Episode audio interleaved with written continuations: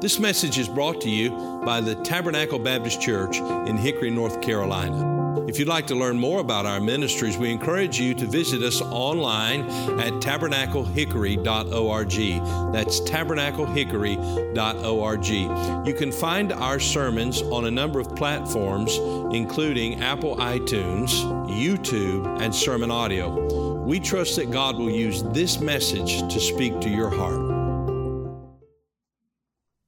Well, amen. Let's take our Bibles and go with me, if you would, please, to the book of 1 Samuel. 1 Samuel, chapter number 18. We are uh, currently in our study of the life of David.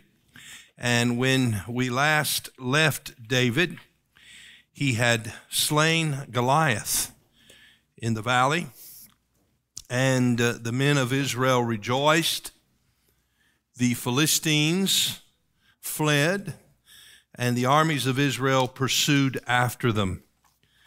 As we come to 1 Samuel chapter 17 and uh, verse number 55, uh, we will pick up with the events that unfolded after David's uh, great victory over Goliath. And we know that from this point forward, for the shepherd boy of Bethlehem, life will never be the same. Uh, we come to verse number 55.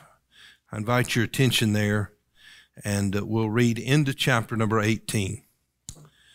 The Bible says, And when Saul saw David go forth against the Philistine, he said unto Abner, the captain of the host, Abner, whose son is this youth?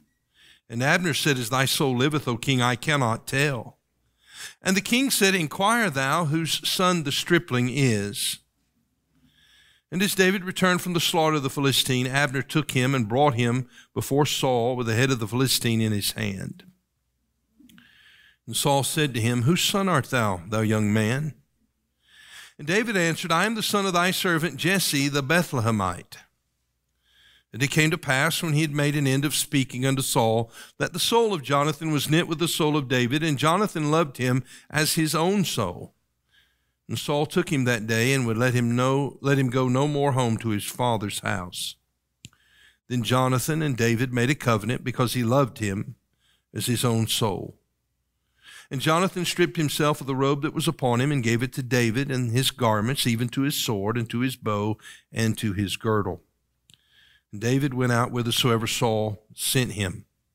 And David behaved himself wisely, and Saul set him over the men of war, and he was accepted in the sight of all the people and also in the sight of Saul's servants. And it came to pass as they came, when David was returned from the slaughter of the Philistine, that the women came out of all the cities of Israel, singing and dancing to meet King Saul with tabrets, with joy, and with instruments of music. And the women answered one another as they played and said, Saul hath slain his thousands and David his ten thousands. And Saul was very wroth, and the saying displeased him. And he said, They have ascribed unto David ten thousands, and to me they have ascribed but thousands. And what can he have more but the kingdom? And Saul eyed David from that day forward. And it came to pass that on the morrow that the evil spirit from God came upon Saul, and he prophesied in the midst of the house. And David played with his hand as at other times. And there was a javelin in Saul's hand. And Saul cast the javelin, for he said, I will smite David even to the wall with it. And David avoided out of his presence twice. And Saul was afraid of David because the Lord was with him and was departed from Saul. Therefore Saul removed him from him and made him his captain over a thousand, and he went out and came in before the people. And David behaved himself wisely in all his ways, and the Lord was with him. Wherefore, when Saul saw that he behaved himself very wisely, he was afraid of him. But all Israel and Judah loved David because he went out and came in before them. Let's ask for the Lord's blessing on the reading of his word. And as I'm praying, I want to ask you to pray. Ask God to help you today to hear his voice. Let's pray together. Father, we pray that you would speak to us through your word. Holy Spirit, quicken us Give us ears to hear. Help us to submit our will. Help us to examine our hearts. And whatever it is that you would like to say to us today, help us to respond in faith and in obedience. And we pray that you'll be magnified in the preaching of your word. Enable me to declare in the power of your Spirit what you want proclaimed. We ask this in Jesus' name. Amen. As we come to verse 55, it's in the immediate aftermath of the death of the giant, and Saul has a question for Abner, his captain. His question is simply this Who is this kid? Who is this kid who came into our camp and uh, was willing to go and fight this giant of a man named Goliath? When none of the men of Israel, none of the trained soldiers, the hardened soldiers of Israel would go into battle, when Saul himself would not go into battle, this young shepherd boy was willing to go. And so Saul, apparently who didn't have a very good memory, asks, Who is this kid? Who is he? Where's he come from? Whose son is he?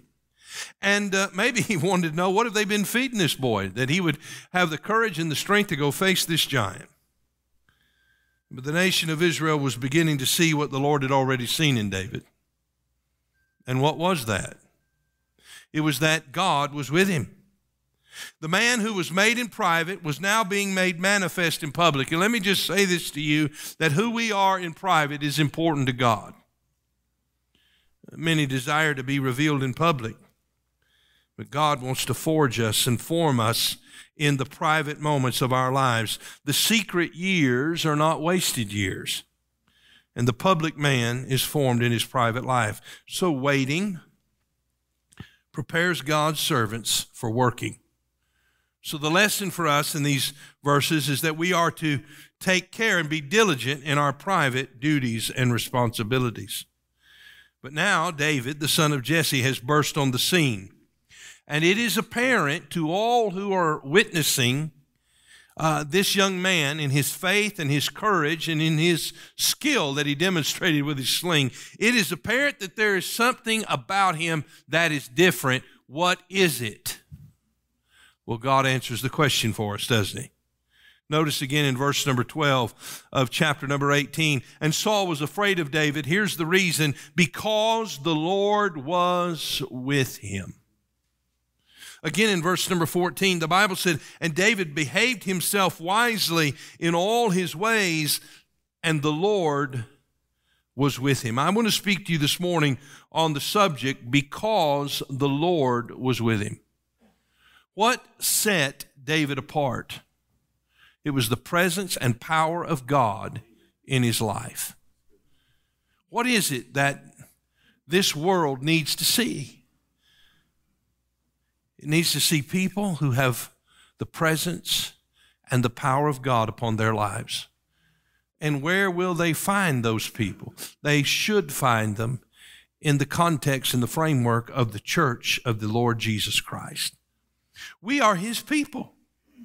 We are His ambassadors. We are His uh, disciples. We are His bride. We are His body. We are His servants. And may God help us to be people who it is apparent to the world when they look upon our lives and the way we respond to difficulties and hardships, the way we seize opportunities, the way we conduct ourselves, may it be evident to them as they look upon our lives that the Lord is with us. It was evident to all that what made the difference in David's life was that the Lord was with him. By the way, if you know the Lord Jesus as your Savior, let me tell you that He has promised that He would never leave you nor forsake you. He has made that promise to you. And so, if you know Him and you do not experience the presence and power uh, of God upon your life, I want you to know then that is that that reveals to us, should reveal to you, that you've allowed something to come in and hinder your fellowship with Christ. But I've got good news for you. If we confess our sin, the Lord Jesus is faithful and he is just to forgive us our sin and to cleanse us from all unrighteousness. And we can live in the land of God's blessings. And that is what we find in the life of David because the Lord was with him. Now, I want you to note three things with me this morning. I'll give them to you, then we'll look at them uh, case by case. Uh, number one, we're going to see that because the Lord was with him, David experienced the bond of friendship. Secondly, we're going to see that because the Lord was with him, David encountered the bitterness of Saul. And then finally, we're going to see that because the Lord was with him, David enjoyed the blessings of the Lord. Let's look first of all at this thought that David experienced the bond of friendship. Notice, if you would please, in our text in verse number one, and it came to pass when he had made an end of speaking unto Saul that the soul of Jonathan was knit with the soul of David. And Jonathan loved him as his own soul. And Saul took him that day and would let him go no more home to his father's house. Here we find that David, because the Lord was with him, experienced the bond of friendship. The thing that ought to unite us, the thing that ought to be common uh, in our relationship with one another and in the friendships that we share and the relationships that we experience. The thing that ought to be the common theme is our love for the Lord and for his church. And this is true in the life of David and Jonathan. We note that Jonathan had an admiration for David. Look at it again, if you would please, in verse 1. It came to pass that when he had made an end of speaking unto Saul, that the soul of Jonathan was knit with the soul of David. And Jonathan loved him as his own soul. You see, we learn something about Jonathan in 1 Samuel chapter number 14. Now, it's important to stop here and note who Jonathan is. He is the son of the king, he is Saul's son. As the son of Saul, he is in line to one day take the throne of Israel. He is to uh, be the successor of his father. Jonathan was a, a brave man and a man of faith. In, in 1 Samuel 14, the Bible tells us that he and his armor bearer came upon a garrison of the Philistines. In verse number 6 of 1 Samuel 14, we have a glimpse into the heart of Jonathan that reveals his faith and belief in God. In 1 Samuel 14, 6, the Bible says, And Jonathan said to the young man that bore his armor, Come and let us go over unto the garrison of these uncircumcised. I think it's interesting to note here that Jonathan refers to the Philistines in the same language, in the same way that David referred to the Goliath, to Goliath, the giant. He referred to him as the uncircumcised. The Philistines were the enemies and the adversaries of Israel. They were a group of people who worshiped pagan gods, who had no desire and affinity toward the true and the living God, although he had clearly revealed himself to them. They rejected him and they had no use for him or for his people. And so they oppressed the nation of Israel. And Jonathan rightly identified them as the uncircumcised. It may be, he says in, in 1 Samuel 14 and verse 6, it may be that the Lord will work for us. For there is no restraint to the Lord to save by many or by few.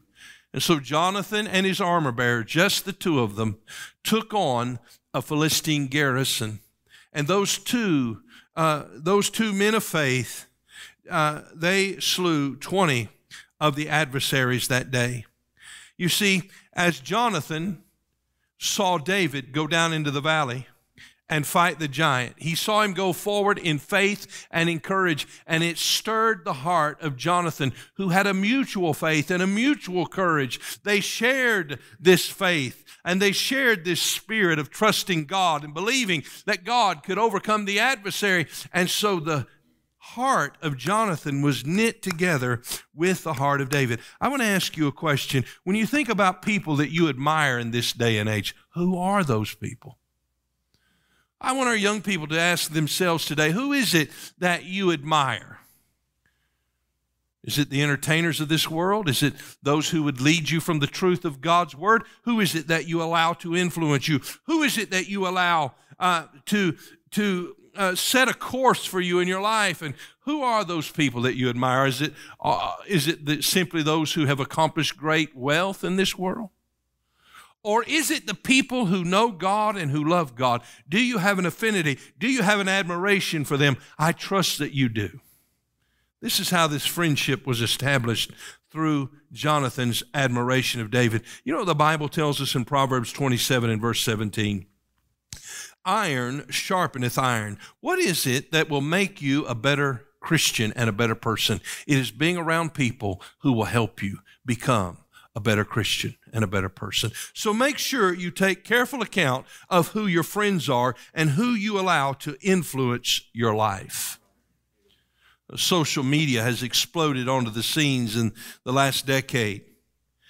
And social media stars are referred to today as influencers. These are the people that uh, the regular people look to to be influenced. I want to tell you, their influence, for the most part, is not leading people to God at all. It is leading in the opposite direction. And so, may we be careful who we allow uh, to influence us. May we be careful about the admirations that we have. And Jonathan's admiration. Then we see Jonathan's affection. In verse number three, then Jonathan and David made a covenant because he loved him as his own soul. Do you know that as Christians, we're commanded to love one another? The Lord Jesus said, I'm going to leave you with a new commandment that ye love one another. He also said to his disciples, By this shall all men know that you are my disciples if ye love one another. We are commanded to love one another, and may God help us to love his people. Uh, we notice sometimes that people often tend to break up into groups. There are certain people that we're drawn to. Maybe it's their personality. Uh, maybe it's the attractiveness, not only physically, but of their character and their characteristics. And, and they just seem to mesh with us. And so people begin to break up into little groups. And there will always be that to some degree. But I want you to know that's not the kind of love that the Lord is speaking of here. It is a love that is not based on the worthiness of the one who receives the love. It is a love that is based on the character of the one who extends the love. And that love ought to be the love of Christ so that we can love one another equally, totally, even though we may not always want to spend a whole lot of time with one another. There are people that you can love, but you don't have to go on vacation with them, right? Jonathan had an affection for David. He had an admiration for David. And then lastly, we see Jonathan's acceptance of David. Notice it in verse 4. And Jonathan stripped himself of the robe that was upon him and gave it to David and his garments, even to his sword and to his bow and to his girdle. Now, this is significant.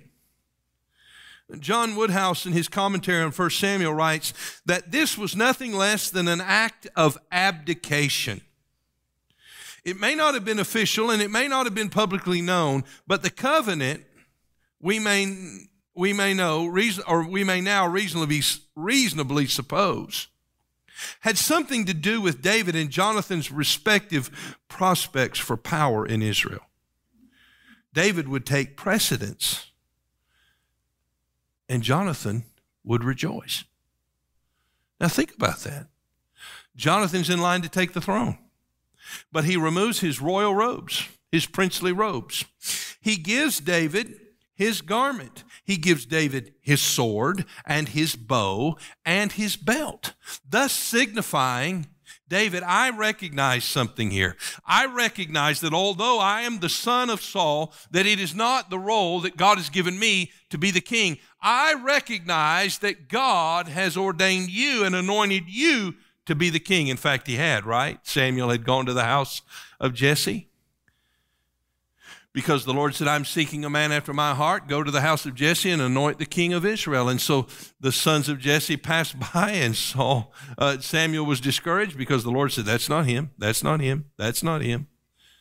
And finally, he said, Do you have any more sons, Jesse? oh yes we've got david but he's you know he's the youngest and he's out there taking care of the sheep we didn't think it was important enough to call him in here now, you wouldn't want anything to do with him. And then he came. And then the Lord said, That's the man. You see, God had touched the life of David. The Lord was with David. And Jonathan sees it. And he accepts it. And by accepting it, he is willing to humble himself and to step aside and prefer David over himself. He learned a great lesson that we all need to learn in the Christian life, and that is the, the lesson of death to self.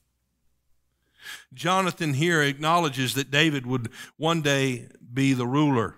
And Jonathan pledges that while you rule and reign, David, I'm going to be right here by your side. by the way, the Lord Jesus is the King of kings and the Lord of lords. You need to determine today, if you haven't already, who is the king of your life. The Lord Jesus is the rightful king.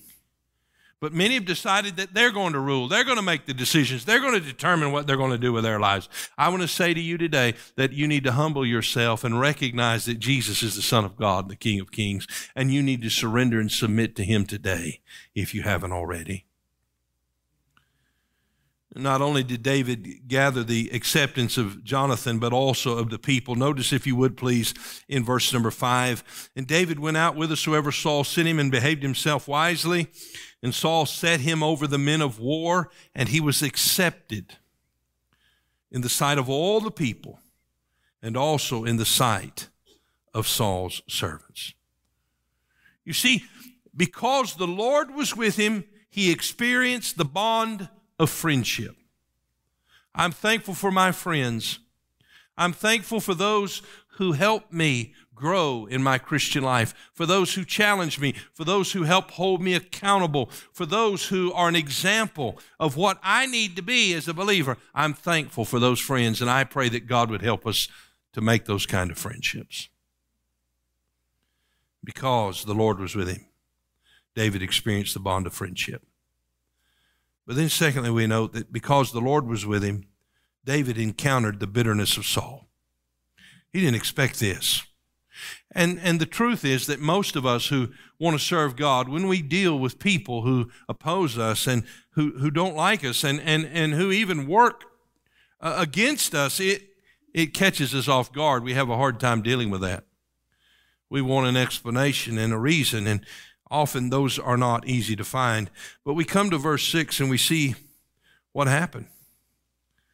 It came to pass as they as they came when David was returned from the slaughter of the Philistines that the women came out of all the cities of Israel singing and dancing to meet King Saul with tabrets, with joy, and with instruments of music.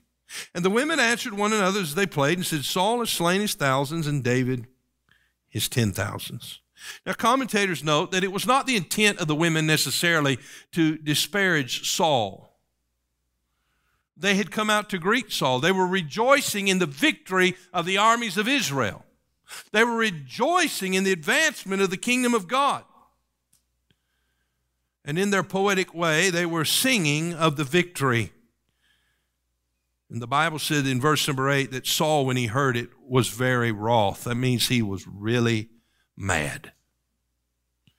And the saying displeased him, and he said, They have ascribed unto David ten thousands, and to me they have ascribed but thousands, and what can he have more but the kingdom?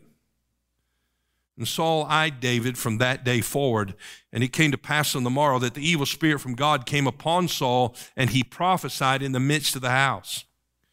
Now, this prophesying does not mean that uh, Saul was speaking the message of God. It means that Saul was ranting and raving as he was oppressed by this evil spirit. Remember, because of Saul's disobedience, the Spirit of God had departed from him.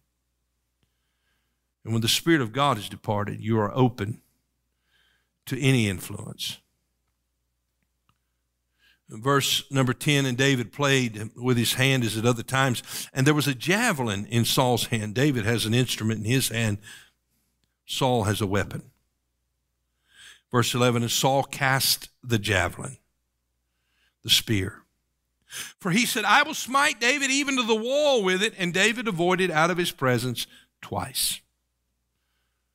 So now we find that because the Lord was with him, and that's the only reason, David encounters the bitterness of Saul.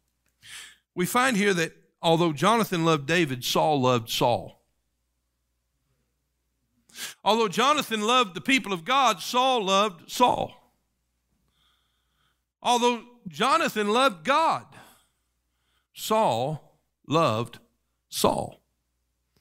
And because Saul loved Saul, he was interested in the self preservation of Saul. He was interested in the benefits for Saul. That's why God chose another man, a man after his own heart. We see, if you'll look with me in 1 Samuel chapter 15, an occasion when Saul disobeyed the Lord. There are two events that take place for us in, in the book of 1 Samuel that reveal to us the disobedience of Saul.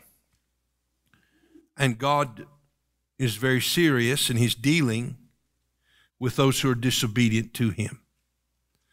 I think in today's brand of Christianity, we do not take obedience as earnestly as we should, and we take disobedience way too lightly. We come to 1 Samuel 15 and verse 23. Saul has disobeyed in the matter of the Amalekites. And so Samuel speaks to Saul as he confronts him over this disobedience.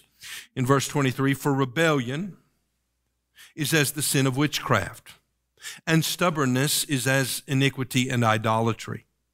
Because thou hast rejected the word of the Lord. God gave him a command. Saul said, Well, you know, I mean, honestly, I, you know, I don't really see the, the, the, the why it's necessary to do what God said to do. I think I've got a better idea here. I know God said this, but maybe He didn't mean that, and, and really circumstances dictate, and the people say something else, so I'm going to do this.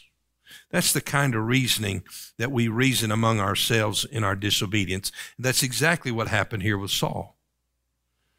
And so when confronted, he says, Because thou hast rejected the word of the Lord, he hath also rejected thee from being king. And Saul said unto Samuel, I have sinned, for I have transgressed the commandment of the Lord and thy words, because I feared the people and obeyed their voice. It's not my fault, it's the people's fault. Now, therefore, I pray thee, pardon my sin, turn again with me, that I may worship the Lord. And Samuel said unto Saul, I will not return with thee, for thou hast rejected, there it is again, thou hast rejected the word of the Lord, and the Lord hath rejected thee from being king over Israel. What an opportunity Saul was given to be the first king, anointed by the prophet, filled with the Spirit of God, yet he decided to walk contrary to the truth of God's word. He decided that he was going to rule and reign, that he was not going to allow God to rule and reign. Verse 27, and as Samuel turned about to go away, he, that is Saul, laid hold upon his skirt of his mantle, and it rent. This garment that he held to, to, to, to prevent Samuel from leaving him, it rent. And Samuel said unto him, The Lord hath rent the kingdom of Israel from thee this day, and he hath given it to a neighbor of thine that is, listen to these words, better than you. Don't you think those words stuck in the heart of Saul? The Lord has rejected you from being king of Israel, and he has found a man who is better than you. What made him better? It was his obedience to the Lord. It was the fact that he submitted himself and surrendered himself to God. That's the only reason that he was perceived as better. You see, Saul was rejected and David would reign. Saul was bitter because David was better. Therefore, Saul tried to kill him. He said, I've had enough of this kid. I'm going to throw my spear at him. I'm sick and tired of him. Who in the world does he think he is? All these people like him. Everybody talks about David, David, David. I'm sick of David. Let me throw some spears at him. You know, the Bible says in Proverbs 6:34, "For jealousy is the rage of a man, and therefore he will not spare in the day of vengeance." Solomon wrote in the Song of Solomon, chapter 8 and verse 6, "For love is strong as death." Jealousy is cruel as the grave. The coals thereof are coals of fire, which have a most vehement flame. Do you know what jealousy does? It deadens the heart of its host. It disrupts the fellowship that we have with the Lord and with His saints. It divides churches. It diminishes our influence. It dims our light. It defiles others and it destroys lives. Jealousy. This man is full of jealousy. And why is he in this position? Because of his unwillingness to obey God. And I want you to see the sinister way he goes about executing his wrath on David. Notice it in verse 17. And Saul said to David, Behold, my elder daughter Merab, her will I give thee to wife. Only be thou valiant for me and fight the Lord's battles. For Saul said, Let not my hand be upon him, but let the hand of the Philistines be upon him. And David said unto Saul, Who am I, and what is my life, or my father's family in Israel, that I should be son in law to the king? But it came to pass at the time when Merab, Saul's daughter, should have been given to David, that he was given unto Adriel, the Meholathite, to wife. And Michal, Saul's daughter, loved David. And they told Saul, and the thing pleased him. And Saul said, I will give him her, that she may be a snare to him, and that the hand of the Philistines may be against him. Now we'll pause right there and not read the remainder of the verse of the of the the, the, the passage, but what we're going to find is that Saul said to David, if you want to marry Michal, then you have to go kill a hundred Philistines. Saul's plan was is that David, in order to win the affections and the right to marry his daughter, which, by the way, was promised to him in chapter 17 when he went to go fight Goliath, but never delivered. And now Saul trying to have him killed, not by his own hand, but to use the enemies of God to kill him. He says, You go down there and fight the Philistines, and if you prevail, you can marry my daughter. And David did go, and David did prevail. But we note here the sinister way that he went about it. I'm talking about Saul. The sinister way that he sought uh, to bring about the demise of David. He said, Wait a minute, I, I don't think it's a good idea if I throw my spear at him anymore. The people might not like that because they really like David. My reviews on Google will go down. I won't have as many likes on Facebook. My, my uh, popularity, my approval rate will sharply diminish. So I'm not going to kill him. I, am gonna, I'm just gonna let the enemy kill him. But notice how he does it in verse 17. And Saul said to David, Behold, my elder daughter Merab, her will I give thee to wife. Only be thou valiant for me and fight whose battles? The Lord's battles. Saul is not interested in fighting the Lord's battles. He is invoking the name and the work of the Lord to use against his enemy. You know what the Bible tells us about ourselves when we're full of this sin of jealousy and rage, bitterness? That our hearts are desperately wicked and deceitful above all things to the degree that we don't even know it. May God reveal it to us. You're seated here listening to me. You say, I would never stoop to those measures, but you don't mind to cast a a spear or a javelin at someone with your words. You cringe when you hear someone being praised or admired by a friend. And so you find it necessary to find something negative to say, something critical, some doubt, some aspersion to cast. Oh, may God help us. We're filled with this jealousy. And those who have the hand of the Lord upon them, they will experience the bond of friendship from many, but they will also suffer the bitterness of the Sauls in their life. And like David, will want answers and may never find them.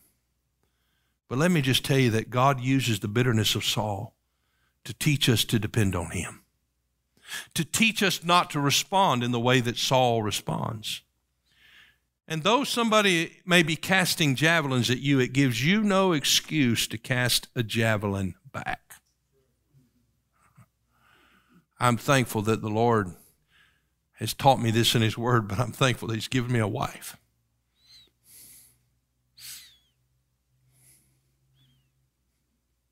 Who's pulled the javelin out of my hand many a time.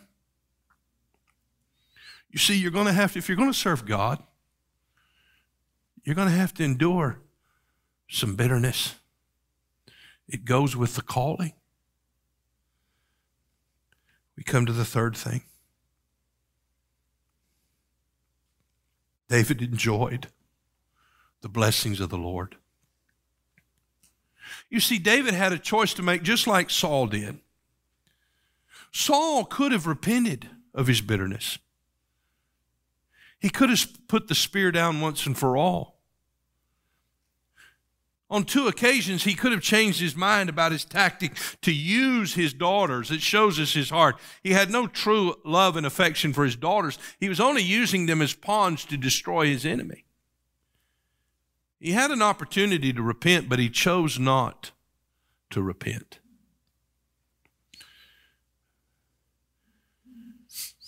In my years as a Christian, and, and in yours, no doubt, we've lived long enough to see people who attend church services every, every week who are filled with bitterness and wrath and anger, who've been given opportunity after opportunity to repent and have not. Maybe today God is speaking to you and dealing with you, and this is your opportunity. David chose, however, not to respond with a spear. He chose to respond in a way that glorified and honored the Lord. Look, if you would, please, in verse 12. And because he responded in obedience to Christ, we see that he enjoyed the blessings of the Lord. I want to tell you that the blessings of the Lord are sweeter than revenge.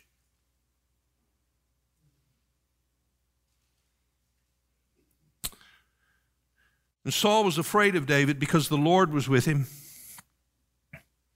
and was departed from Saul. Therefore, Saul removed him from him and made him his captain over a thousand. He's gone now from being over the men of war to just a captain over a thousand. Well, what did David do? Well, he went out and came in before the people. And David behaved himself wisely in all the ways, all his ways. And the Lord was with him. Verse 15. Wherefore, when Saul saw that David didn't throw javelins at him, but that he behaved himself very wisely, he was afraid of him. You see, the greatest weapon we have is the weapon of faith and obedience. Verse 16, but all Israel and Judah loved David because he went out and came in before them. You see, Saul feared David because the Lord was with David. And Saul said, Get him out of my sight. I can't stand to see him anymore. So he removed him and he demoted him. But David responded by behaving himself wisely, by honoring the Lord, by choosing not to pick up the javelin. Verse 30. Then the princes of the Philistines went forth, and it came to pass after they went forth that David behaved himself more wisely than all the servants of Saul, so that his name was much set by. You see, Saul in his strength and his power is losing strength and position, and David in his humility and in his weakness and in his obedience to Christ is gaining influence and power. I came across a quote by Alexander Maclaren in his book, The Life of David. And I read this quote and I was struck by it. And I thought, oh, that that was true of me. Let me read it to you. David's calm indifference, his calm indifference to outward circumstances affecting himself, is very strikingly expressed in his conduct. Partly from his poetic temperament, partly from his sweet natural unselfishness, and chiefly from his living trust in God, he accepts whatever happens with equanimity and makes no effort to alter it. He takes the good with the bad. And he doesn't allow it to shake him. He said, He originates nothing. Prosperity comes unsought and dangers unfeared. He does not ask for Jonathan's love or the people's favor or the women's songs or Saul's daughter.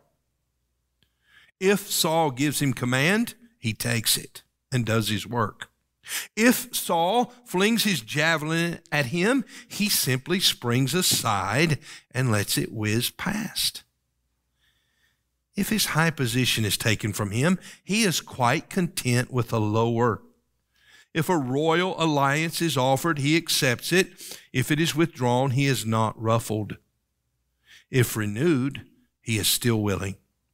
If a busy web of intrigue is woven around him, he takes no notice. If reconciliation is proposed, he cheerfully goes back to the palace.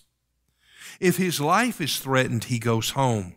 He will not stir to escape but for the urgency of his wife. So well had he already begun to learn the worthlessness of life's trifles. You see, I'm just going to be honest with you. If it was me, or maybe if it were you, we would get aggravated and just say, you know what, it's not worth it anymore. I mean, these people are going to treat me like this. I'm not going to do this anymore. If they're going to say these things about me, if they're going to attack me, I, am not going to do this anymore. It's not worth it. But David said, Yes, it is worth it because I'm here to serve the Lord. And he recognized that God could bless him in the face of the bitterness of others. He had already blessed him through the bonds of the friendship of others. Can he also not bless us through the bitterness of our adversaries? Absolutely. You see, God is using this bitter experience to draw David into a closer walk and intimacy with Christ. And he uses that in our lives just the same. You say, Well, I don't know why I'm going through this. Well, because God wants to teach you not to respond in your flesh, javelin with javelin. He wants to teach you to behave wisely and trust Him, and He wants to draw you into deeper communion with Him so that He may bless you. And the secret to your victory, to the blessing, is not you taking up the sword or the spear. It is falling on your knees and submitting to Christ, and He gives the victory. The difference between Saul and David, while one was jealous and unhappy with his lot, the other was content. Paul wrote to Timothy in 1 Timothy chapter 6 but godliness with contentment is great gain. For we brought nothing into this world, and it is certain we can carry nothing out. And having food and raiment, let us therewith be content. I believe David was learning the secret of contentment. And that contentment allowed him to enjoy the blessings of the Lord. How is it with you? Is the Lord with you? You may be here this morning and you've never abdicated the throne of your life. But today you recognize that Jesus is the Son of God. He is the King of Kings, and you will humble yourself and come before Him. Confess your sin. Put your faith in Him. And I want to tell you on the authority of God's Word that He will save you, forgive you of your sin, and give you a home in heaven. If you haven't done that, I invite you to do that this morning. If you find yourself admiring people who are drawing you away from the Lord, I want to encourage you today. Find someone who is drawing you closer to God. I said to one of our young men this past week, I said, Son, you have a choice to make. You can either allow people to pull you down or you can choose to try to pull them up. I'm praying you'll make the right choice. I'm praying that all of us will. May God help us to admire his servants, to have an affection for them, and to accept one another, to love one another. May God help us to examine our own hearts and see if there be any wicked way in us, any seeds of jealousy and bitter and envy. May God help us to deal with that. And if we're experiencing the bitterness of someone, may God help us to respond in the right way, to understand that God will use that to help us to depend on Him and to walk with Him. And as we learn to lay aside the javelin and take up the shield of faith, we're going to find that God gives victory and blessing.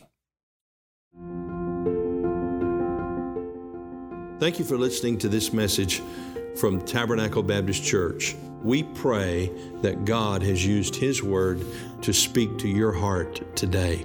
If you'd like to learn more about the ministries of Tabernacle Baptist Church, you can go to our website, tabernaclehickory.org. That is tabernaclehickory.org. There you'll find additional resources that we pray God will use to be a help to you. If the Lord should lead you to partner with us or make a donation online, you'll find a link provided on the website at tabernaclehickory.org. May God bless you and thank you for listening.